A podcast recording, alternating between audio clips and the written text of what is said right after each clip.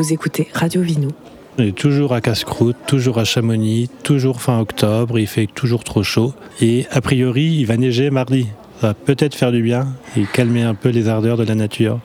On continue les rencontres et puis il y a des rencontres qu'on prépare et puis celles qu'on prépare pas. Et on se balade dans le hall et on voit un nom qu'on connaît pas. Et on voit des gens qu'on connaît pas et on leur dit ben, on va venir parler. Donc le nom que je connais pas c'est spiruline et il y a Virginie qui vient nous expliquer ce que c'est et pourquoi tu es là, le lien avec la région. Qui es-tu déjà alors qui je suis? Je suis une productrice effectivement de spiruline, pour ceux qui connaissent. C'est une microalgue très très riche en protéines, vitamines et fer principalement.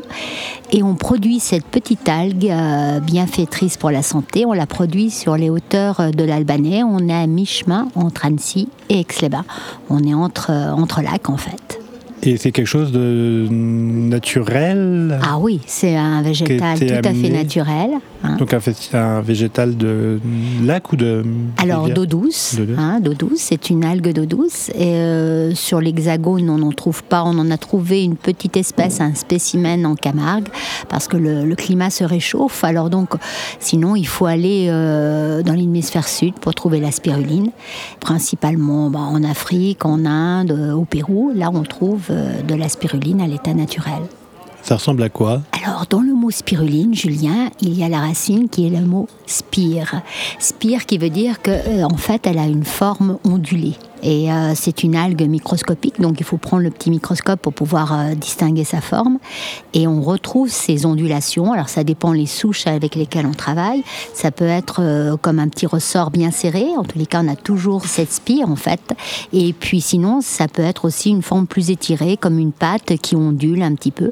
Et tout ça à l'état microscopique. Pour se donner une idée, bah, Julien, t'as pas de longs cheveux, mais si j'étais tombée en face d'une intervieweuse avec de beaux cheveux longs, euh, on aurait pris un cheveu et puis euh, ce cheveu, on l'aurait regardé, alors on aurait pu distinguer sa longueur, mais si on regarde le diamètre du cheveu, c'est un peu plus difficile. Eh ben, c'est à peu près la taille de la petite spiruline que j'ai dans mes bassins. Alors comment on récolte quelque chose de microscopique? Alors comment on récolte? Eh bien on prend euh, une table de récolte avec une filtration à 50 microns, 30 euh, à 50 microns pour pouvoir récolter cette petite spiruline. Et ensuite, une fois qu'on l'a récoltée, on récolte euh, ce qu'on appelle nous dans notre jargon professionnel une biomasse.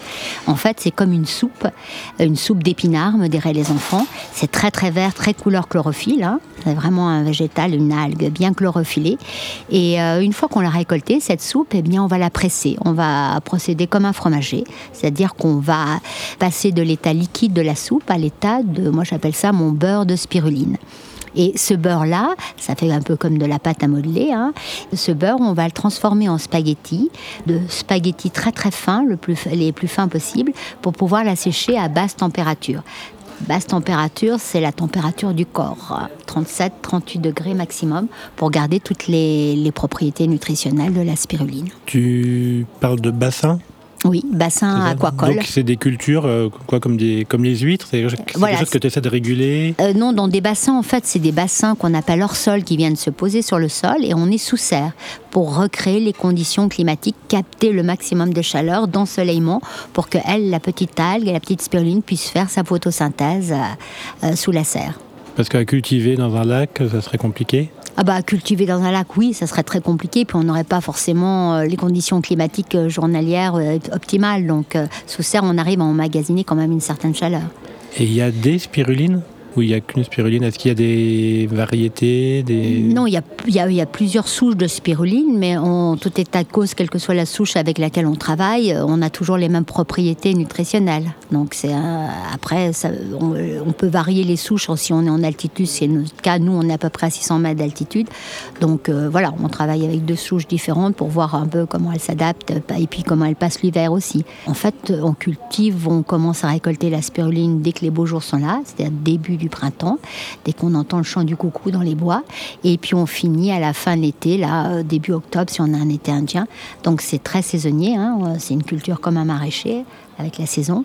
On travaille avec la saison euh, des beaux jours.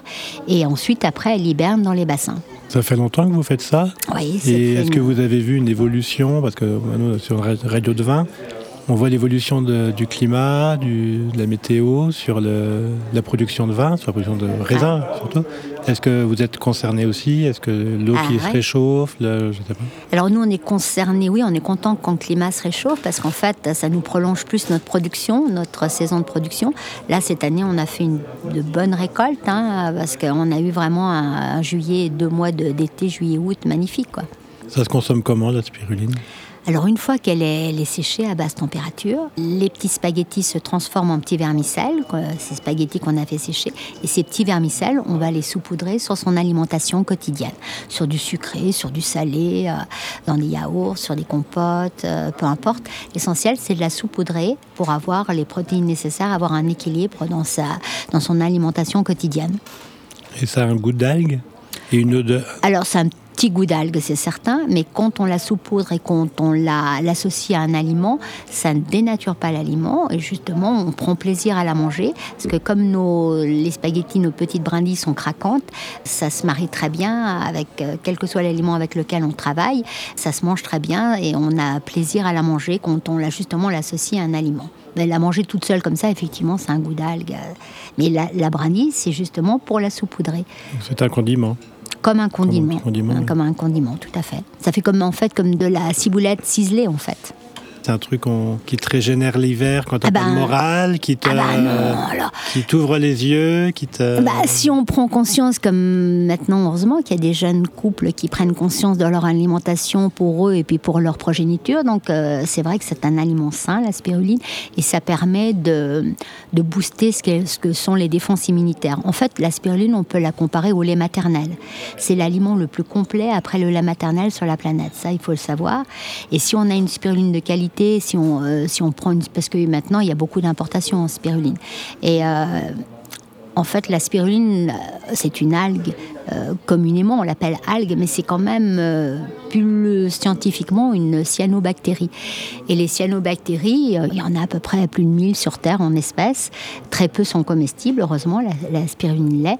Et la particularité des cyanobactéries, c'est qu'elles captent le CO2 qu'elles transforment en oxygène. Donc c'est très très précieux pour notre planète. C'est grâce à elles, parce qu'elles sont bien plus vieilles que nous, les humains, hein, elles ont été là euh, sur Terre pour justement euh, oxygéner notre planète bleue. hein. Donc euh, il y a plus de 3,5 milliards d'années qu'elle existe, hein, la spiruline. Elle nous a pas attendu quoi. Non, elle ne nous a pas attendu, on peut lui dire merci d'ailleurs. hein. À toutes ces cyanobactéries, on peut leur dire merci parce que c'est grâce à elles qu'on respire quand même. Et donc du coup, euh, elles peuvent être chargées en métaux lourds. Donc ce qui est très important, si on veut faire une cure de spiruline, si on veut varier son aliment avec de la spiruline, il faut prendre une spiruline de qualité. En France, on est à peu près en spirulinier, on est à peu près 130, 150 sur le territoire euh, hexagonal hein, en France. Et donc du coup, ben, on, euh, il faut, faut essayer de choisir une spiruline française parce que on la produit tous artisanalement, on la sèche tous à basse température, qui n'a rien à voir avec une spiruline industrielle, qui sont chauffées à plus de 200 degrés et qui est généralement en poudre et qui est très très forte en goût. Donc nous, ça n'a rien à voir, on ne cultive pas du tout de la même façon que les industriels. On reste très, c'est vraiment une culture artisanale. Eh ben, on va aller goûter ça Avec plaisir. et se régénérer euh, pour la suite du festival. Voilà, se booster un petit peu, reprendre des forces naturellement avec un aliment sain. Merci beaucoup Virginie. Merci Julien. Merci à vous.